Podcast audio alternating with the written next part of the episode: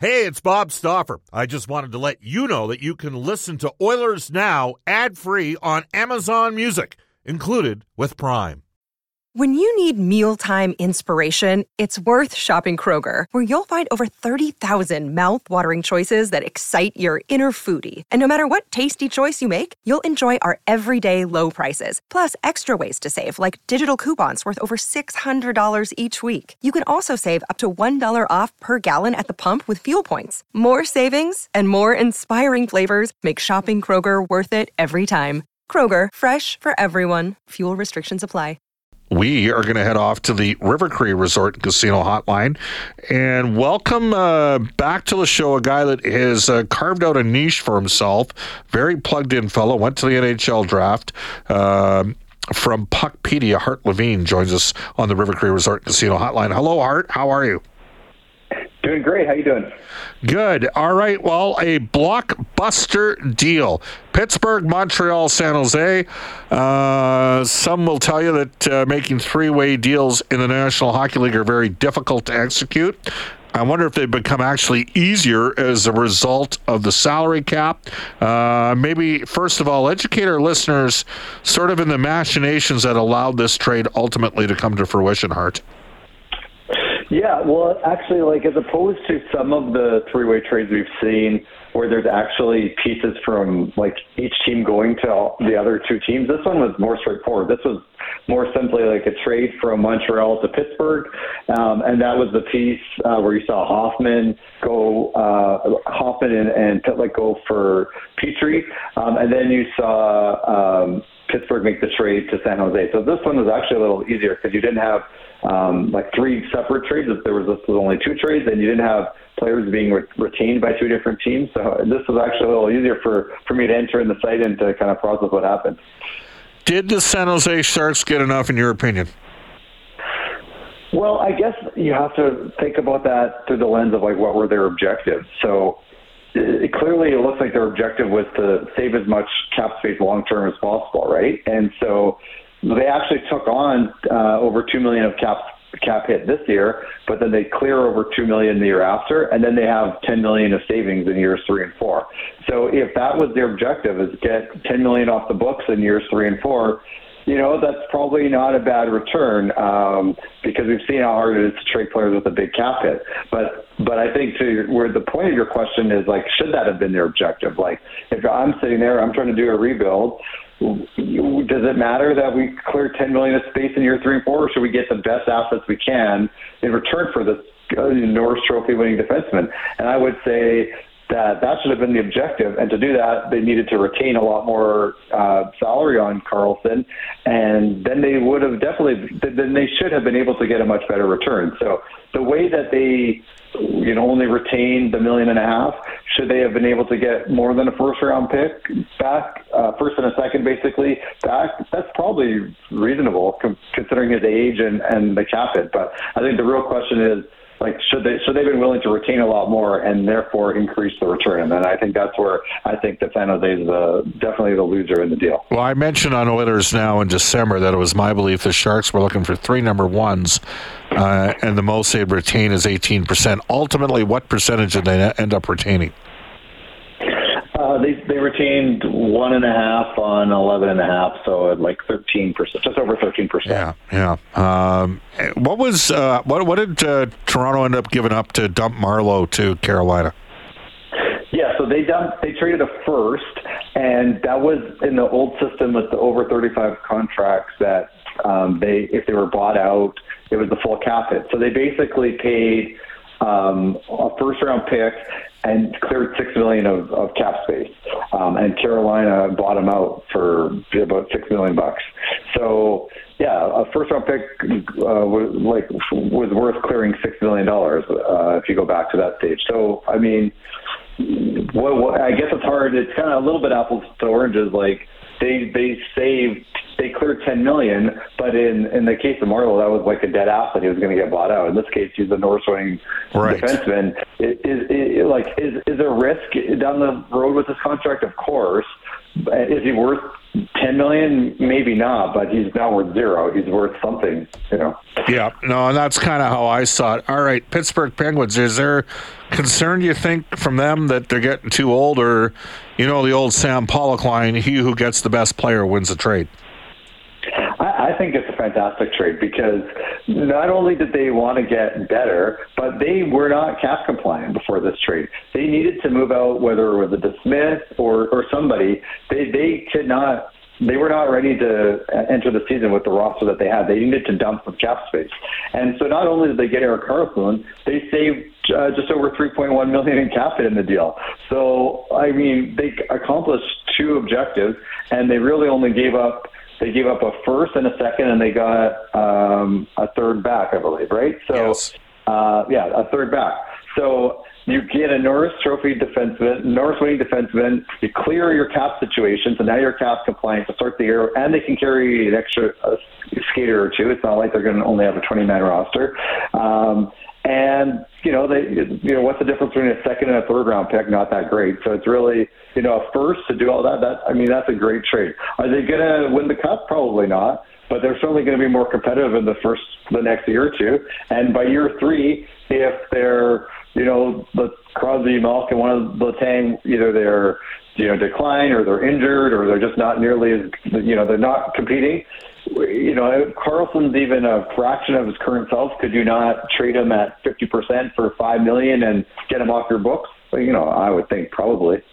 So I think it's. I, I don't see any downside from Pittsburgh. Yeah, they gave up a first rounder, which you know they need those first rounders eventually. But they, you know, they got these guys. Try and go for it. I mean, they're a playoff team for sure now.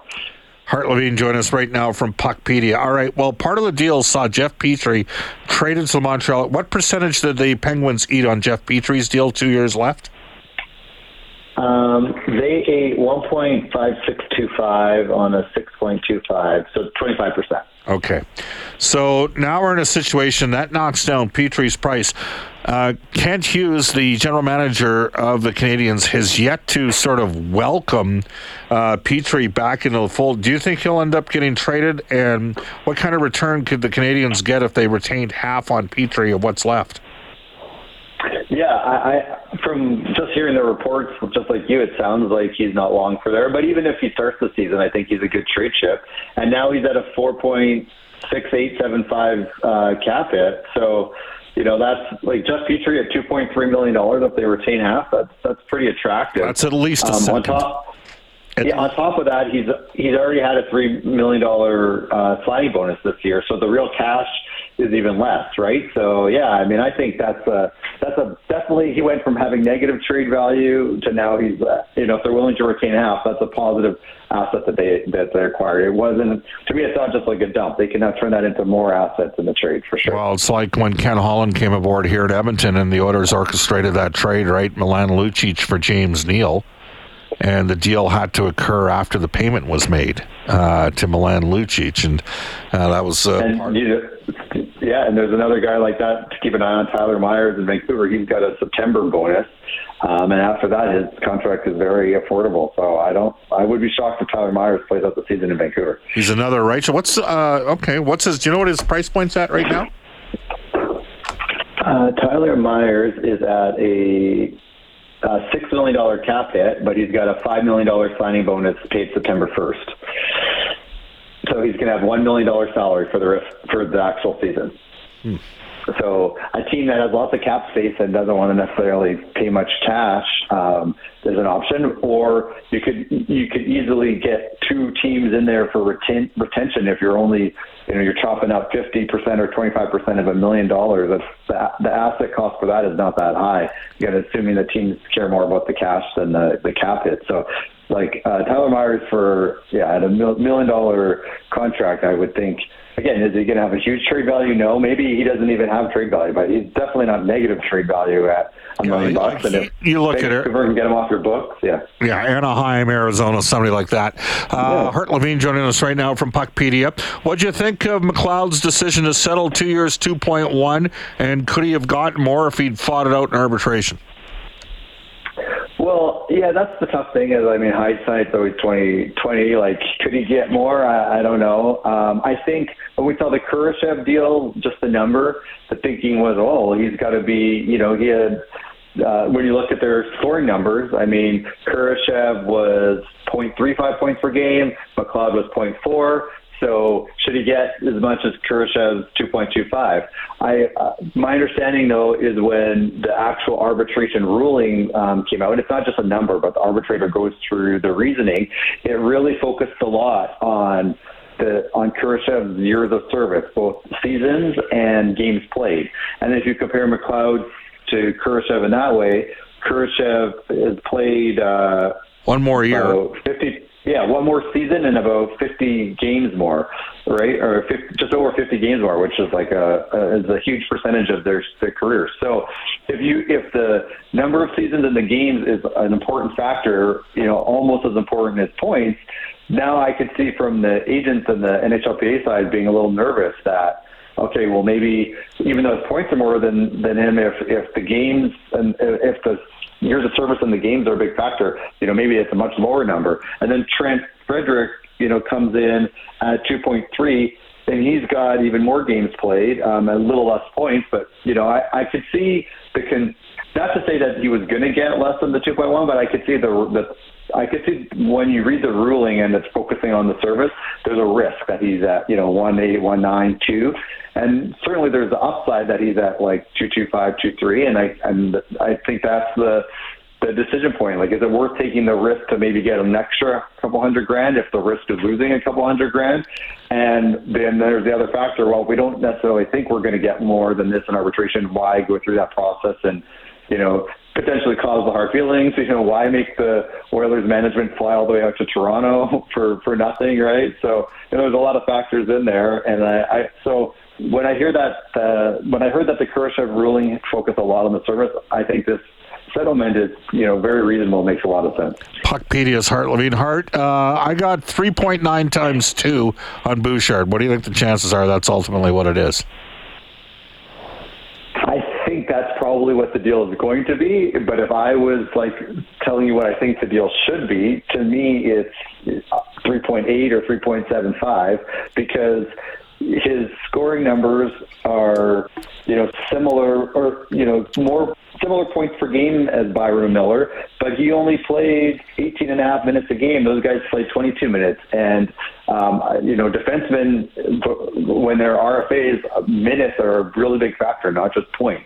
So if they scored about the same and he played less, I know he played a little bit more games, and that's why I think he's close there. But you know, I would think the fair number, is the the neutral number to me is like you know, three eight. But you know, if it's three nine to get the deal done, obviously, what a hundred grand doesn't necessarily matter. I think the key is how that fits into the Oilers cap situation, though. Yeah. Uh, and one final one for you that I didn't tell you I was going to ask about when I sent you the text uh, the last couple days. What do you think of Jeff Jackson coming aboard as the CEO of the Oilers hockey operations? I think it's a really smart decision. I mean, I think between you know, Nicholson sounded like he was ready to move into, you know, maybe not retirement, but not as active. And then you've got Holland with one year left on his deal.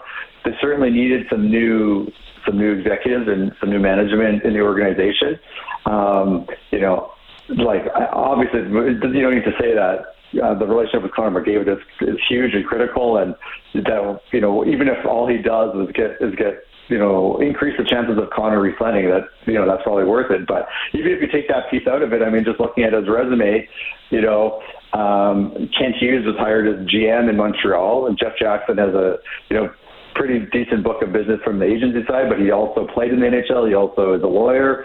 Um, so, you know, I mean, at, at least just on his resume alone, he's worthy of being an NHL GM. And, and I, I think there's an argument that his resume gets him, you know, higher position than the GM. And then you add in the familiarity with the team and what, what that means for Connor McDavid. I think it makes a lot of sense. And I think I've heard you point on your on your airwaves like they've they've done a good job at his agency of finding talent that to represent that are in the later rounds, and that's a that's a pretty transferable skill set to being on the management side. Hundred uh, percent. It also played a factor because uh, the players that were with Jeff Jackson have been redistributed primarily to Judd Moldaver uh, from uh, Wasserman. He had Auston Matthews, you know, as Connor McDavid and Auston Matthews, and Dave Gagne, who amongst others has Jordan Kyrou. Uh, so a big bump in those two guys' numbers went up. Is that correct? Yeah, definitely. Judd Moldaver took over uh, Connor and a couple other guys, uh, Logan Logan Brown, and then the rest basically went to um, Gagne. Um, you know, and that's for now. I mean, certainly the when the news came out, the buzz throughout the agency world was like they're looking at the client list on Puckpedia and seeing who they know and start making calls. So you know, wouldn't be surprised if a couple of those guys get picked off, um, you know, at some point in the in the coming years. But you know, I I think that it sounds like Wasserman does kind of come at it a team approach, especially I know Dave Gagne and Jeff Jackson work closely together, so I would think a lot of those players kind of already felt like um, Dave Gagne was part of their team. But I mean, we saw it with. Um, you know, uh, other agents that went into management, you know, some of the players don't leave right away, but they start to leave, you know, within one or two years when the person that recruited them at, you know, 14, 15, it's no longer there. So it's a, the story's not yet written on what will happen with those clients, but I think, you know, I think there's a really good chance that the majority stay with Wasserman. Well, it's interesting with Dave Gagne because he was the development coach for the Vancouver Canucks. And then Jeff Jackson brought him in, first the Orr group, and then to Wasserman. Uh, a lot of people think he's excellent at bringing along players. Just look at that 2016 second round. We mentioned Kyrou, DeBrincat, uh, Raddysh and Katchouk, all Wasserman clients, and uh, they've all panned out to become full time NHL players. And I think you know the percentages on that happening with second round picks. All right, uh, Hart, how do people follow you? On Twitter at Puckpedia and go to the website puckpedia.com. Awesome stuff. Thank you for your time. Thanks, appreciate it. You bet 150 in Edmonton. We'll take a timeout, wrap up with this day in Oilers history. Bob Stauffer, Brendan Escott with you in Oilers Now. As we head off to the State Oilers history, brought to you all season long by New West Travel, serving travelers since 1979. You can book your vacation today at newwesttravel.com. They are going is Oilers now and New West Travel to Nashville, Smashville, October 17th. This trip is already 75% sold out and it's done a soft launch. We haven't even started advertising it uh, with commercials and that sort of thing. But uh, get after it. We're going to go back to the year 2013. What happened, Brendan Escott? The Oilers signed uh, 2012's third round pick, Jujhar Khaira, to a three year entry level deal worth uh, 2.775 million. Surrey BC product ultimately spent six seasons with the Oilers, racked up 63 points, 185 penalty minutes across 250 58 regular season games. Liked him a lot. Just a little nervous for him with concussions. That's uh, ever since he uh, was it. Uh, it was Ritchie, right? Brett Ritchie that uh, dropped him the one time, and then he, I think they're playing Montreal, and he got ended up getting concussed. And then last year in Chicago, he had a bad one as well. But he's a really nice man. All right, uh, that's uh, what's Reed Wilkins has inside Sports Night. Brendan Escott, what's you got shaking? Yeah, you'll hear from Edmonton Elks defensive back Ed Gainey, Winnipeg Blue Bombers quarterback Zach Collaros. They'll get you set up for this Thursday matchup in uh, Week Ten, I guess Ooh. we are with Ooh, the Edmonton Elks. Yeah, yeah, it's going to be tough for them. But Tre Ford is the man at the helm now. I know a lot of people have been calling for that, so we'll see if the armchair experts knew what they were talking about. Also, Edmonton Stingers forward Brody Clark. Stingers knocking off Winnipeg over the uh, last week, I guess, advancing in the playoffs and then falling to Calgary. You'll get the wrap up from one of their star players. Elks this week with Morley Scott as well. We are jammed tomorrow. We're live at the Red Deer Golf and Country Club at the Battle of Alberta Golf Tournament. Angie Quinnell's going down to help us get that set up. Tomorrow's guests will include daily face-offs, Frank Seravalli for the horses and horse race in Alberta. It's August, Canadian Derby time. Make your plans to be at Century Miles Saturday, August 26th. Also on tomorrow's show, we will endeavor to get you Dylan Holloway as well as Stuart Skinner. We'll hear from Sheldon Kennedy and more coming up tomorrow from the Battle of Alberta Golf Tournament in Red Deer. Special thanks today to Mark Jones, the CEO of the Central Alberta Child Advocacy Center, uh, former Oilers general manager coach, captain Craig McTavish. I'll be looking forward to seeing him down in Red Deer. I don't know if he'd say the same about me. And uh, Hart Levine. So long, everybody. Up next, the global news, weather traffic update with Randy Kilburn, followed by Rob Breckenridge from 2 to 3. And then Chelsea on Chad from 3 to 6. Back at you tomorrow from Red Deer.